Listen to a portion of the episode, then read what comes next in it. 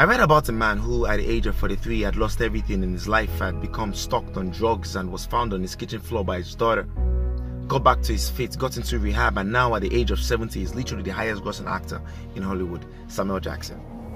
I heard about a man who had hit rock bottom in his career, had lost everything literally his marriage, his family, his friends, his fans. It took him 11 years to bounce back, but he's once again number one seeded golfer in the world, Tiger Woods. I heard about you.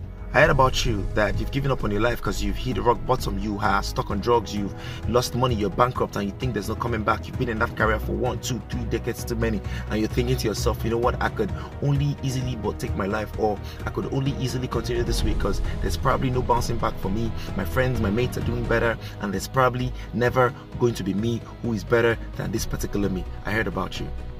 And I'm here to tell you that you could be right, you could be wrong. It only depends on what you decide on. I'm here to tell you that life is only going to dish to you what it is that you request from it, require from it, to desire from it. I'm here to tell you that you could be right if you tell yourself that you failed. You could be right if you tell yourself that you failed, but you were not a failure. I heard about you and I'm here to tell you that it doesn't matter how stuck on drugs you are, you can decide to come right out of it, move on with your life, and make your friends, family, and most especially yourself proud. I heard about you that you're too far deep, stuck in debt, and there may never be a coming back for you.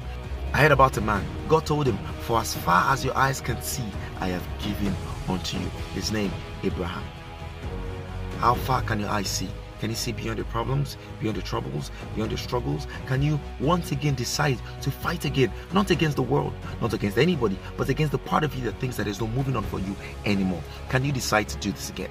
If you can, then once again, you can succeed like Samuel Jackson. Once again, you can bounce back, even if it will take you a decade like Tiger Woods. Once again, you can bounce back, and I can say a story about a man I heard, and that that man was you. You hit rock bottom, but you were ready to climb right back up the mountain and get to the plateau, screaming loud again that only if you try, you can win. I heard about you.